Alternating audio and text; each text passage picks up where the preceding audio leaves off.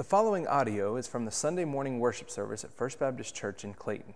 More information about First Baptist Church can be found at www.fbcclayton.com. Well, this morning we're getting to uh, the part which, if, if you know anything about Ecclesiastes, this is probably the part that you know. Um, if for no other reason, and especially if you're a child of the 60s, uh, if for no other reason than for the Byrds and their song, right? Uh, or if you're a, in my case, if you're a child of a child of the 60s, you're probably familiar with it as well. Uh, if you ever saw Forrest Gump, it was on the soundtrack. All right, the, the Byrds, right? Turn, turn, turn. Um, this is right out, and, and I pulled the song up last night because I hadn't heard it in a while. And so I pulled it up just to listen to it. And the words are word for word right out of Ecclesiastes 3. So I guess that was maybe the original praise and worship song. I'm not sure. Um, but I'm not sure you could classify the Byrds as a praise and worship band, but they had a, what is a scripture song. Um, so let's go to Ecclesiastes 3. Turn, turn, turn. All right. um, um, and, and, while, while you're turning there, let me, let me just kind of recap where we've been so far.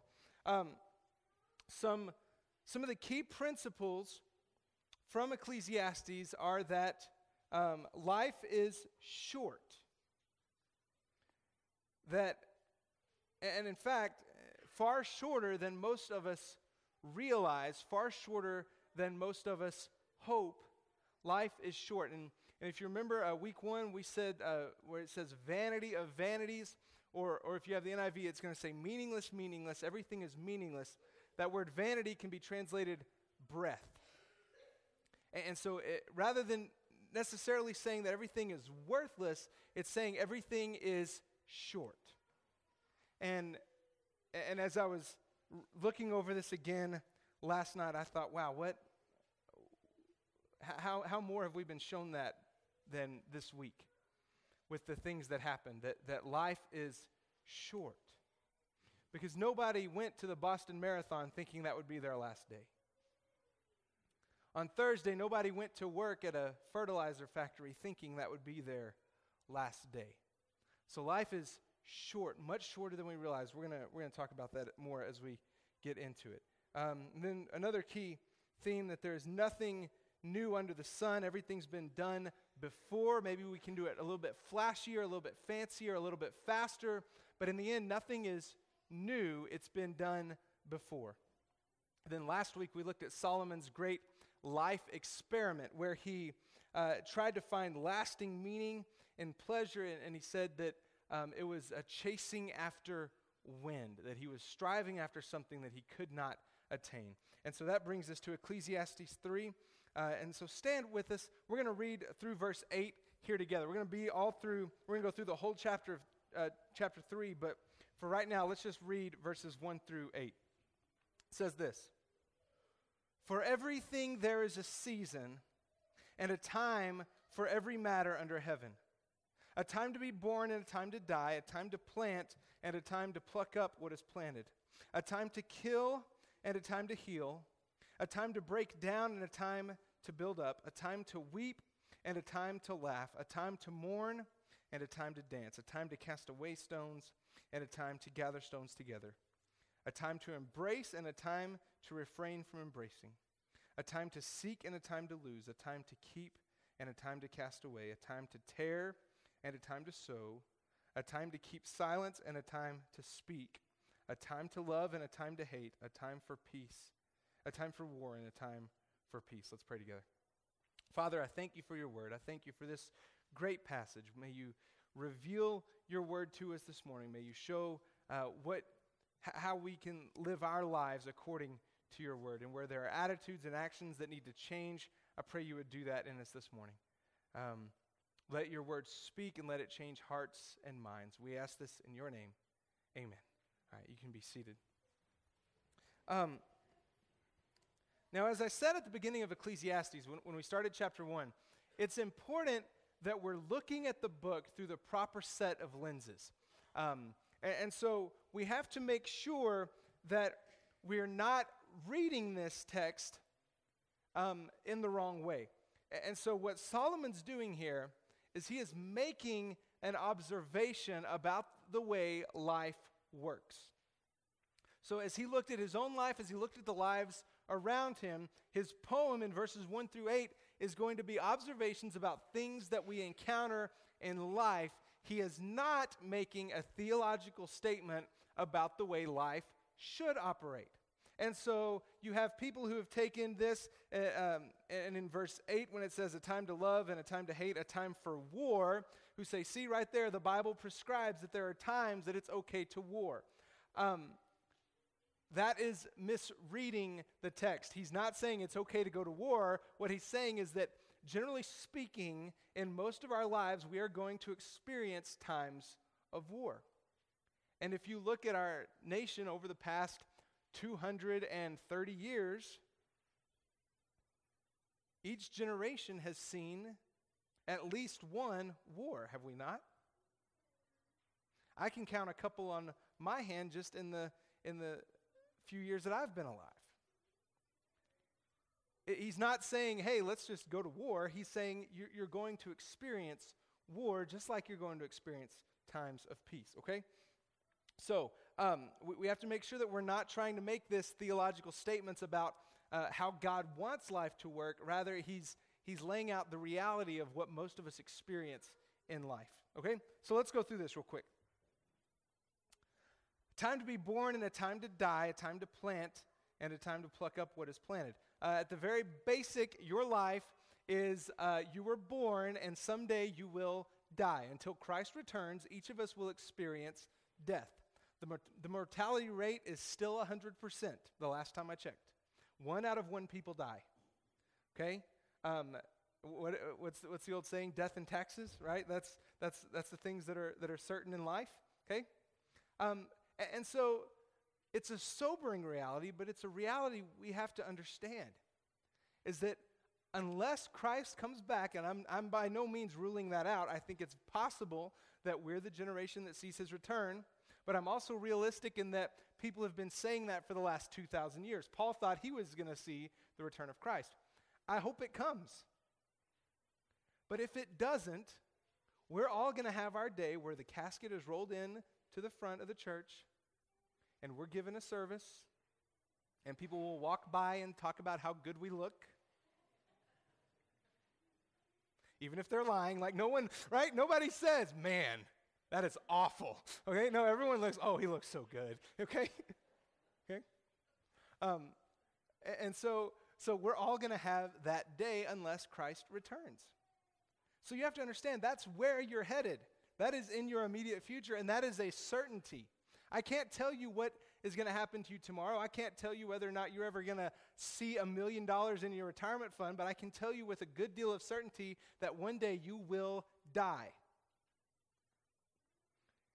And as we're going to see, and I think as, as the world shows us, if we're, if we're realistic, it's coming sooner than we realize. Very few people ever wake up and say, I think I'll die today. Seems like a good, seems, seems like a good day to die, okay? Very few people wake up on the morning and think it's their last day on earth a time to plant and a time to pluck up what's planted. My dad was a cotton farmer, and so we are entering May, June um, cotton season where, where they plant. And then come about November, come around, come about Thanksgiving, um, if there's rain, they will be harvesting cotton. It's a time of season, just like life. You, there's a time to plant, there's a time to harvest. A time to kill and a time to heal, a time to break down, a time to build up. Um, now, again, here, he's not talking about what constitutes a just war. He's not saying, there comes a day you just ought to go out and kill somebody. That's not what Solomon's saying. What he's saying is that in our lives, sometimes that comes, right? If you are a hunter, you would agree wholeheartedly with this. Okay, oh, oh yeah, time to kill, right? And, and then there's a time to heal, a time to heal what has been injured. Okay? Um, time to break down and a time to build up. now, as a sometimes um, Cow- Dallas Cowboys fan, okay, for, for some reason I can deal with the Rangers. Like if they're good, bad, whatever, I'm a fan. With the Cowboys, there just comes a point, it's like, really? And, and, and I jump ship. And so, so when football season rolls around, when September gets here, man, I will be a Cowboys fan. And by November, I may no longer be a Cowboys fan, okay? Depending on what kind of year Tony Romo's having. Um, but in, for, for Cowboys fans, there was a, there was a day um, about three years ago that was just awful to watch, and that was when Texas Stadium was imploded, because that's a piece of Texas history. And yet they built the brand new Jerry World in Arlington, and so Texas Stadium went. There was a time to build and a time to break down. And the same is true in all of our lives. This church building, one day, there will come the day when this church building no longer stands. That's the nature of things. It's just not, and I hope that it's because there's a much larger, nicer facility because we're blowing the doors off of this place. But there will come a day when this building will no longer be here because it's the nature of how life works. There's a time to build, there's a time to tear down. A time to weep and a time to laugh, a time to mourn, and a time to, yes, Baptists, dance. Okay? I'm not saying we're going to start dancing in here. I'm just saying this, this, is the Word of God, okay? That's what it says. There is a time. And, and all of these are important. So think about, think about the people you know.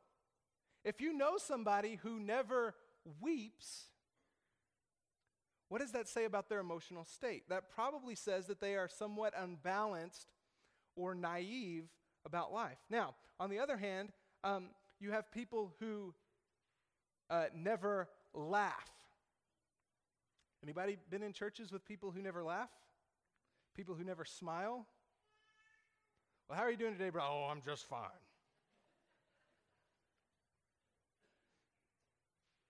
God, oh, the Lord is so good. Oh, is he? Glad I don't have that relationship with the Lord. That's, man.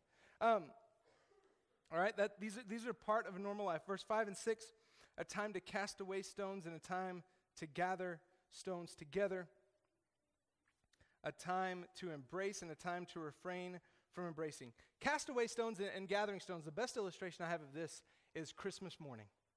All right? All of us have experienced with our kids, with ourselves, um, Christmas morning where you get something new and shiny and it's fantastic. And come New Year's, it's no longer quite as fantastic. Some of the, some of the um, the glimmer and, and the newness has worn off. And yet, does that mean we don't like new things anymore? No, I love new things. I love toys. I'm like a, I'm like a kid trapped in a grown-up's body. Um, I, I, love new things. I, I, get so excited for Christmas and, and for birthdays and, and getting new things. But you know what? Eventually, those things wear off. And what was the prized possession on Christmas morning ends up in a garage sale. Okay, let me, let me say this. What was once a prized possession on Christmas morning should eventually, someday, end up in a garage sale. If not, um, the Learning Channel will be at your doorstep and uh, with their 1 800 Got Junk trucks, and you will be put on TV in a show called Hoarders, okay? Now, I'm not calling TLC for any of you yet, okay? But I'm just saying this there's a time to cast away stones, okay? And I say this to myself because Michelle will tell you I'm one of the worst people about throwing things away. I'm just like, well, have, she's like, have you worn this in a year? No. But I might. it might be useful someday. You never know. Um, I come by it honestly. My aunt, my, my dad, um, hoarding tendencies. Not, not clinical hoarders, but hoarding tendencies, um, which I learned after my dad passed away when, when we went up into the attic and, and my mom just said, I need you to go up there and get some boxes down. Uh, she said, I don't know what's in this stuff. So I brought it down. Um, college textbooks and things like that. Then I went, and, and then, it, then it occurred to me, I have some college textbooks tucked away in a box that I haven't touched in a couple of years. So that, that kind of forced me to say, okay, I don't want Noah and Haley one day having to go through all my stuff and, and say, why, why didn't he touch this in 40 years? Why does he still have it? So I had to, I had to cast away some things. Um, time to embrace and a time to refrain from embracing. It would look a little awkward if you and your spouse were just hugging each other everywhere you went, okay? It, it would be a little weird. Okay, so there's a time to embrace, there's a time to refrain from embracing. Again, I thought Christmas.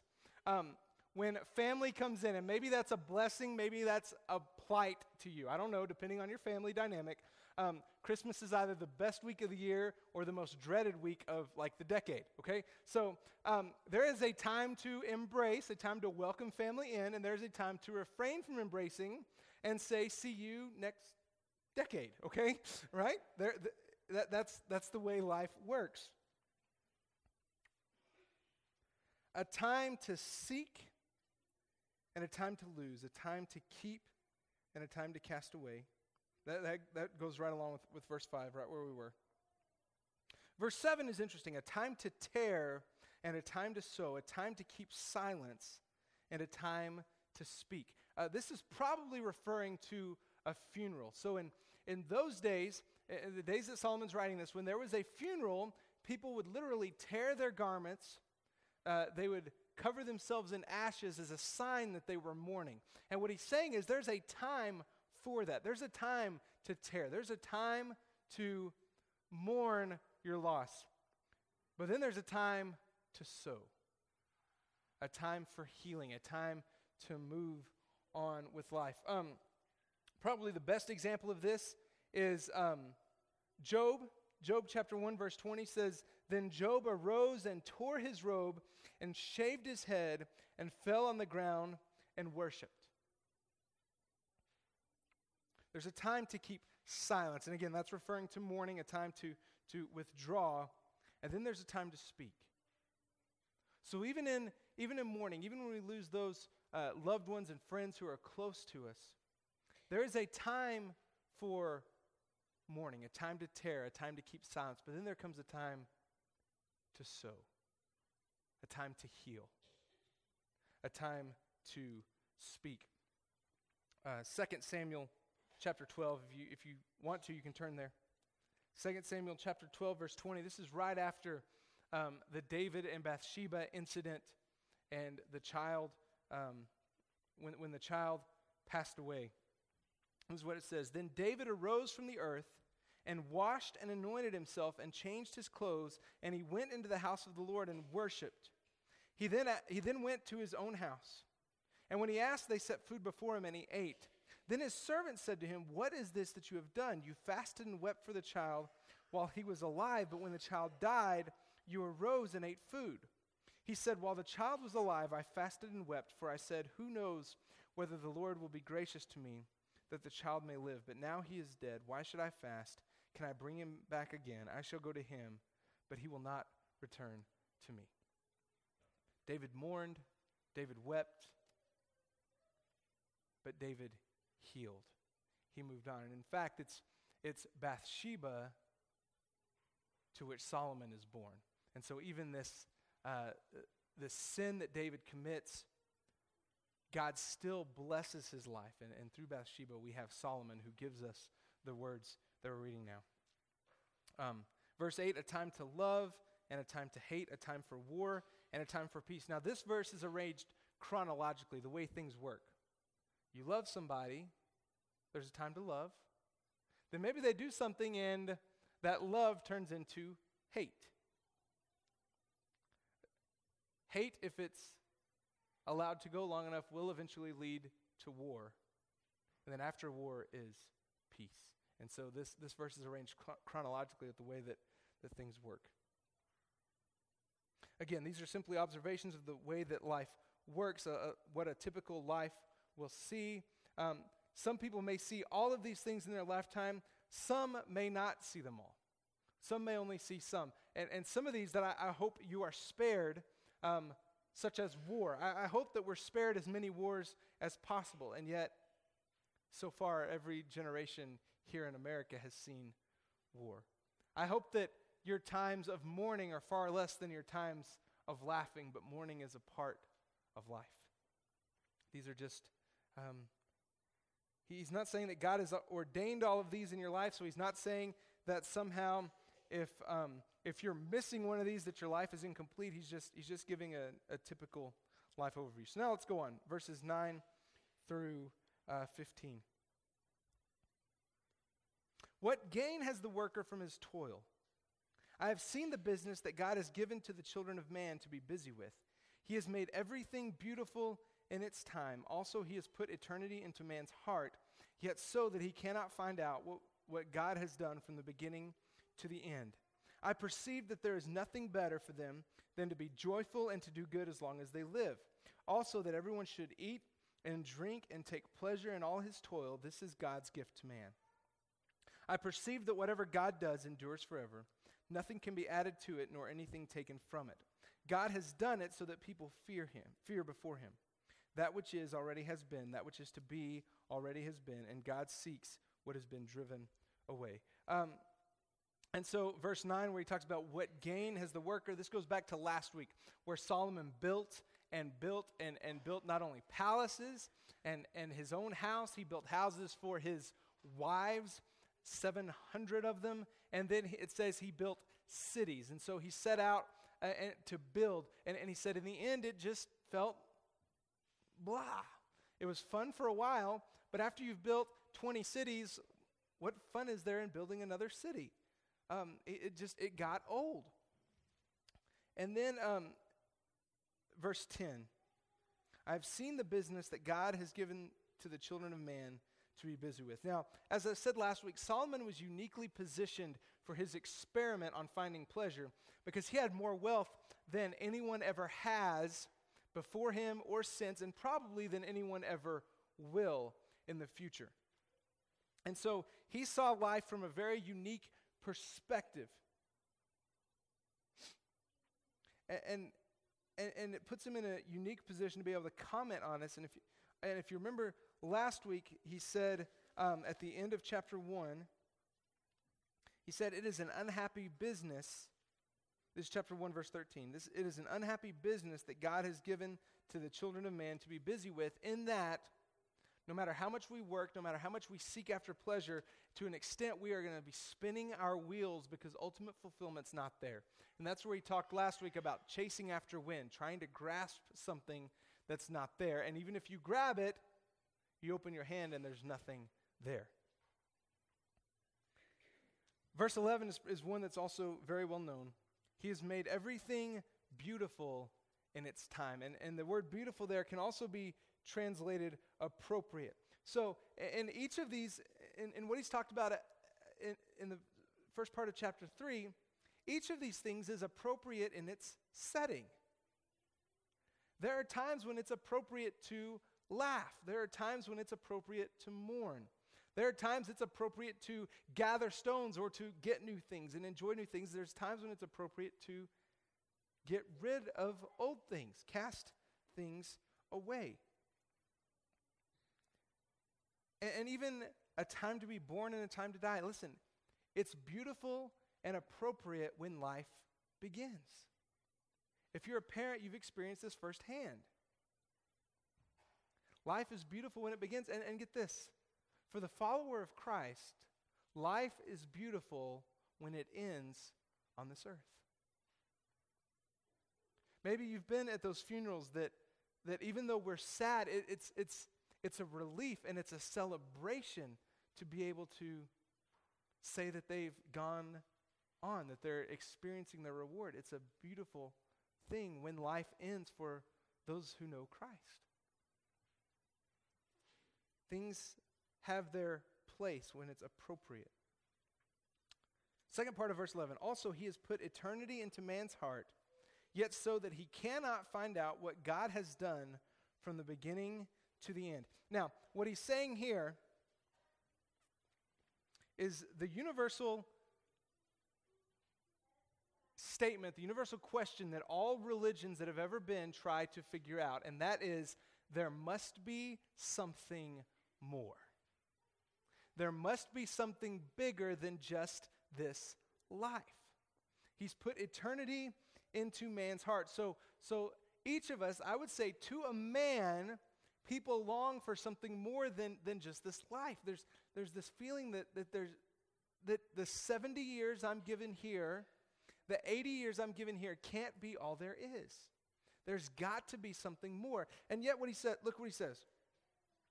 Yet, so that he cannot find out what God has done from the beginning to the end. So we try to find our, our place in the greater story. The, uh, we try to find our place in human history. Try to find ourselves in the meta narrative of the gospel, which simply means the bigger story. So when I read God's word and I read about what he's done in the past, and then I read in Revelation about what he's going to do in the future, where do I fit into this story? And in the end, Solomon says that ultimately we can't know that. Ultimately, we don't know where we fit in because um, he says he cannot find out what God has done from beginning to end. This uh, drew my attention to Isaiah 55, verses 6 through 9, which you will know. It says this Seek the Lord while he may be found, call upon him while he is near. Let the wicked forsake his way, and the unrighteous man his thoughts. Let him return to the Lord, that he may have compassion on him, and to our God, for he will abundantly pardon. Verses 8 and 9. For as my for my thoughts are not your thoughts, neither are your ways my ways, declares the Lord. For as the heavens are higher than the earth, so my ways higher than your ways, and my thoughts higher than your thoughts. In the end, God will do what God will do. And sometimes it makes no sense to us. And here, here's the really tough part. But, but the truth of, of the Word of God is this. And He doesn't owe us an explanation. When God does something and we don't understand it and we don't like it, His response to us, I think, is twofold. First of all, this Your ways are not my ways, your thoughts are not my thoughts. And secondly, I think, I think there's a second part of that, and it's what he told Paul when Paul had the thorn in the flesh, and he says he prayed three times for the Lord to, re, to remove it. And the response he got was this My grace is sufficient, from, for my power is made perfect in weakness. So, so, God's first response to us when, when we complain about things we don't like, things we don't understand, number one, you don't have to understand it. My ways are higher than your ways. You don't, you don't see things from my perspective, he says. You don't, you don't see the whole story. And secondly, my grace is sufficient. In other words, trust me. Trust me. Even when you can't see it. There's an old saying that, that, that goes right along with that. When you can't see his hand, trust his heart. Trust we can't find out what God has done from beginning to end because we don't have all the information. As we said last week, um, it's like trying to play a, a, a game of solitaire with a deck of 51 cards. It's not going to work out. We don't have all the information.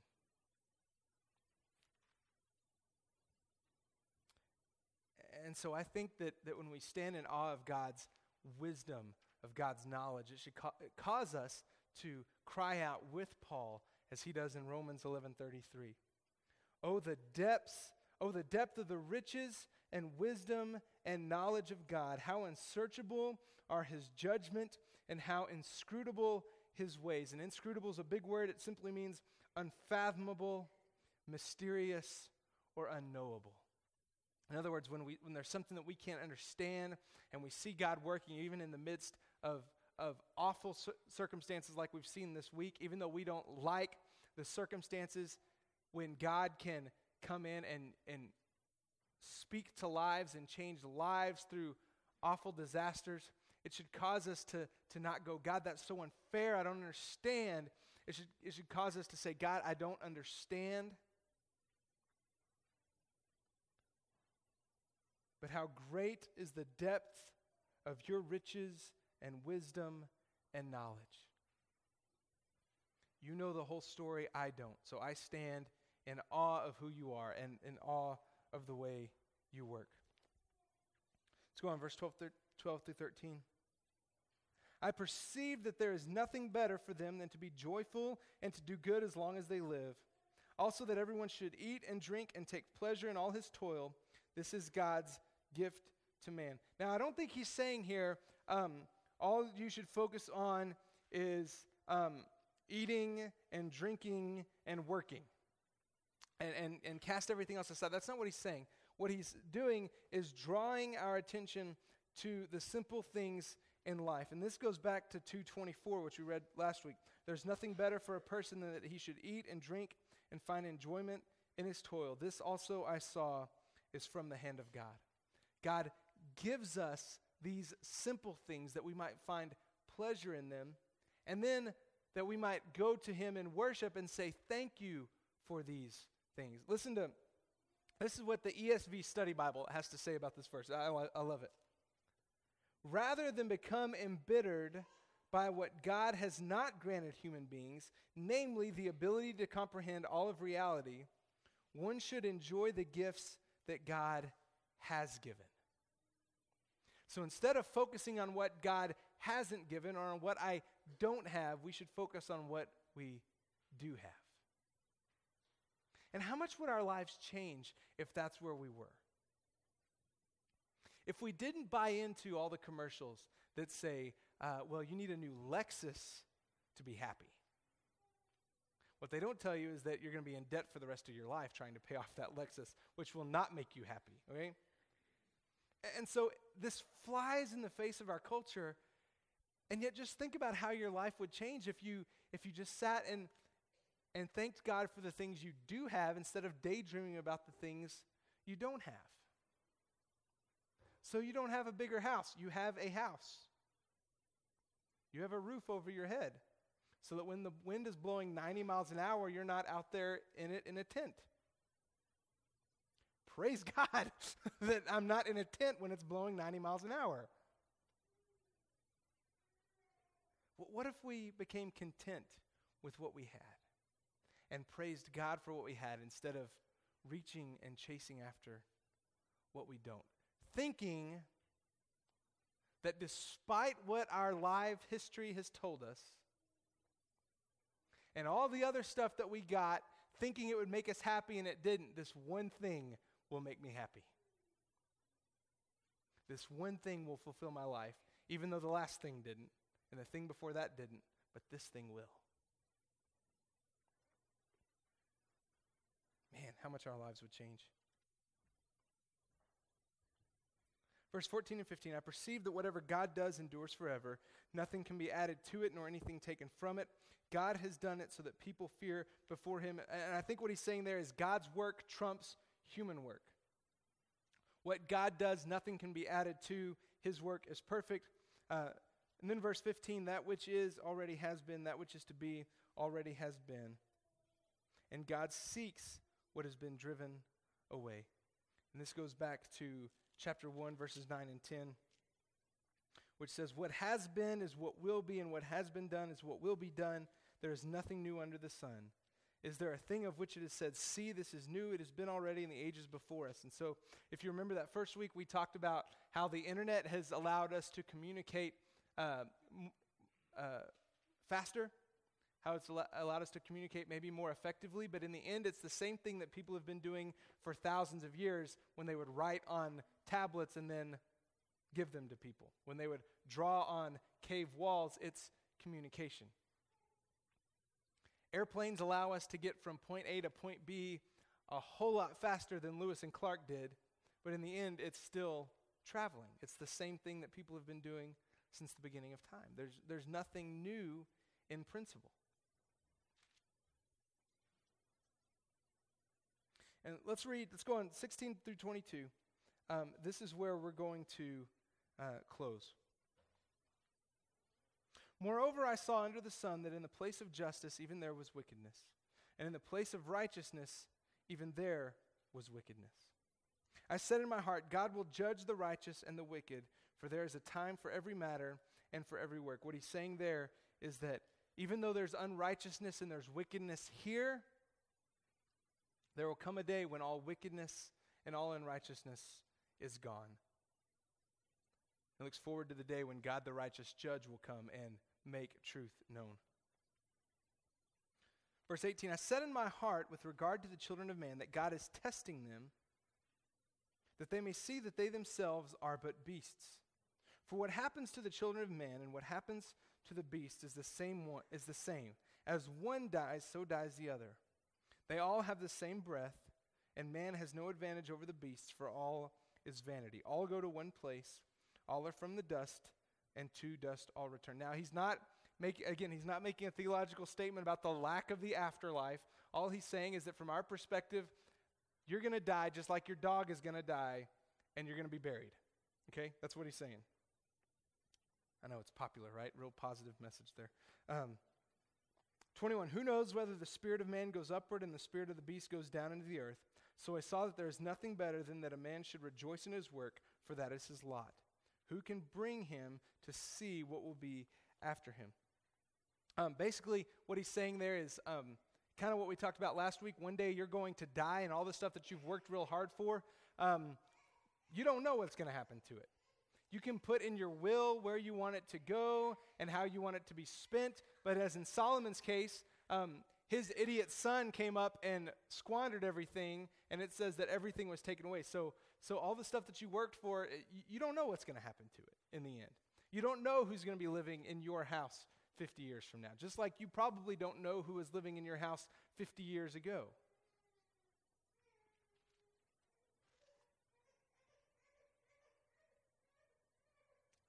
These verses lay out the brutal truth of our mortality. Right? When he says that you're the same as a beast and that you're going to die and you're going to go return to dust, it doesn't get much more plain than that. Okay? That's the reality that he's trying to say. Look, uh, you need to understand that death is coming and you're going to be put in the ground and life is going to move on without you. Uh, now, I realize this is a harsh reality, but, but listen the world is not going to stop when you die. Those around you, that their, their lives may be, I pray, their lives are rocked for a while. I pray you've had that kind of impact on people that, that their lives are rocked. But listen, life is going to go on. When my dad passed away, life was rocked. But you know what? Life goes on, folks. You are going to die, you're going to be put in the ground, and the world's going to keep on going like normal.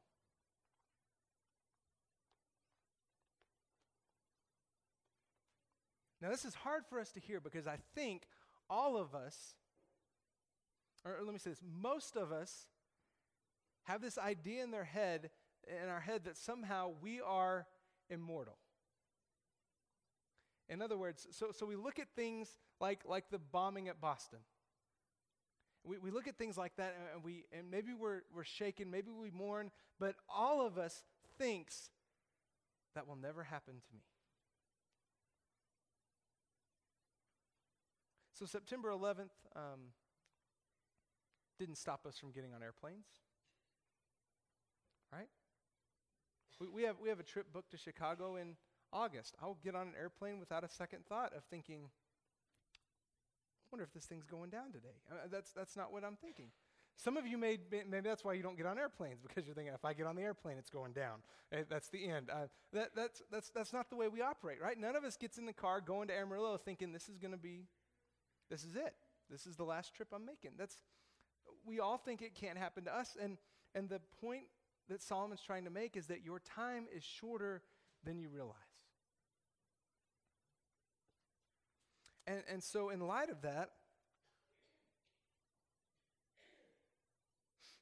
the psalmist calls us to number our days. Psalm chapter 90. The years are, of our life are 70, or even by reason of strength, 80. Yet their span is but toil and trouble. They are soon gone, and we fly away. I, I find this amazing that this was written several thousand years ago, and he said there, the span of life is 70, or if you're lucky, if you're strong, you get 80 years. Look where we are today. Life expectancy is still somewhere between 70 and 80. Now, I, am just curious, how many of y'all are, are over 80? Just if, if, you'll admit to it, over 80. All right, we got a few. We got more than we had, say, um, 30 years ago. We got, we got people living longer, but, but listen to the accuracy of this 70 or 80. And even then, say God grants you with 100, 105, If you're really a stud, 110 years, okay? You're still going to die. that's, that's what he's saying. Uh, so, verse 12. So, teach us to number our days that we may get a heart of wisdom.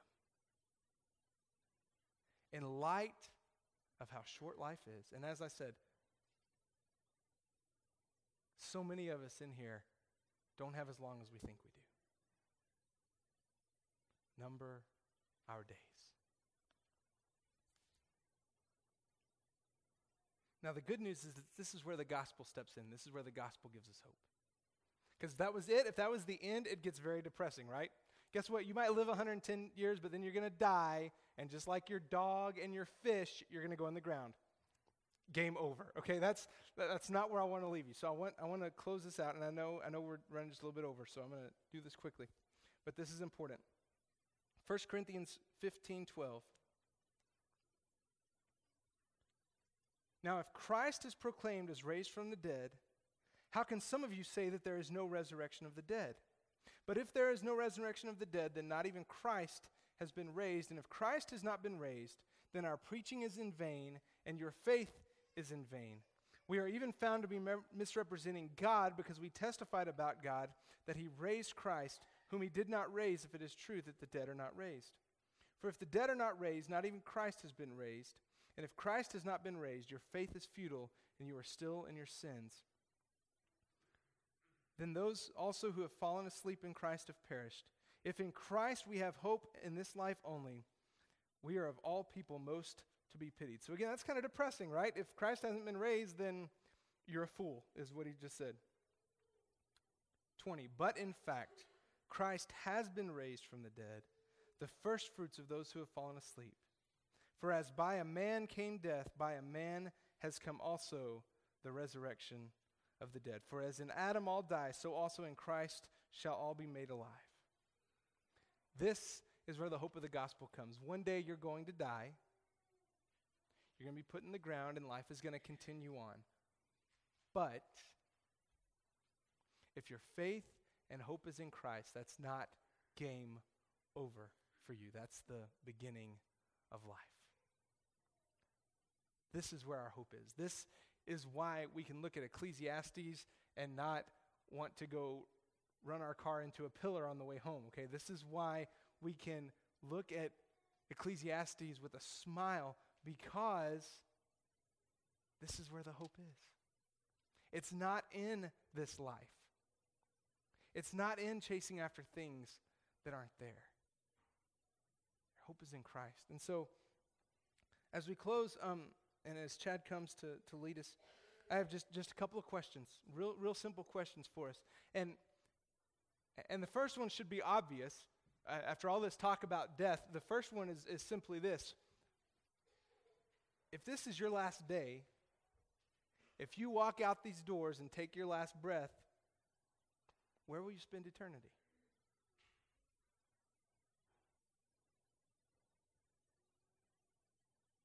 And listen, if, if my understanding of the Bible's right, the, the things that we've seen in the past months, the, the disasters, the human tragedy, the, the, the, the ugliness of, of humanity that we've seen, if my understanding of the Bible is, is, is right, this isn't going to get better. In fact, the Bible says it's going to get a whole lot worse. If, if, if, if my understanding is right, if we're living in the end times and if we're moving towards the return of Christ, be it 10 years from now, 100 years from now, 1,000 years from now, things are going to get worse until that time. So, where's your hope placed? None of us is promised tomorrow. We're not. None of us is promised that we're going to come back here tonight at 6 o'clock for Bible study. That's just the nature of, of life. We've all been there where the phone call has changed our world. So if this is your last day, where will you spend eternity? And if, and if you can't say 100% uh, certain without any doubt that, that your hope is sealed in Christ Jesus and his death and resurrection, then come talk. Let's do some business. Don't leave today with that question still hanging over you because the stakes are too high. Second question is this If you died today, what would people say about you? What is your legacy? Is your legacy going to be, man, he drove a cool truck?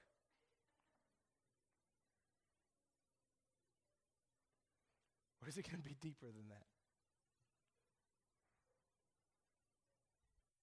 What eternal impact are you making for the kingdom? As I've said, I don't, I don't mean this to be depressing, but, but I think it's so important. Your day and my day may be sooner than any of us realizes.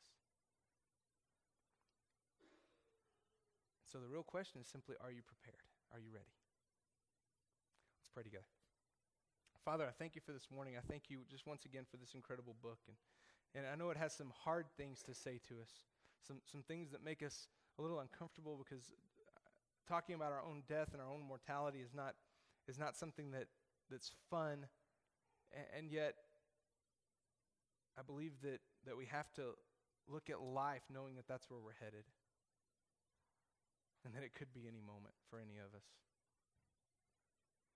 So, God, if there's anybody here who doesn't have the hope of Christ resurrected, the hope of the gospel, that you would stir their hearts and they'd come and, and make that right today. God, maybe, maybe there are a lot of us who, who know for sure that our eternity is sealed. We're not worried about that, but, but the things that we're chasing after are just not what they should be. And so if that's, if that's some of us this morning, I pray that you would um, stir our hearts and, and show us those areas that need to change, and with repentance and confession needs to happen, that that, that would happen. That our eyes would be focused on you, and so that when death comes, whatever the moment may be, we're prepared and we've made an eternal impact on the kingdom of God during our time here. Help us as the song we're about to say, uh, about to sing says, to turn our eyes on you. We ask all this in your name. Amen. Thank you for listening to audio from the Sunday morning worship service at First Baptist Church in Clayton. We are located at 223 Oak Street, and we would love to have you join us on Sunday mornings for Sunday school at 945 and worship at 11. You can reach us at 374 9285 or at fbcclayton.com.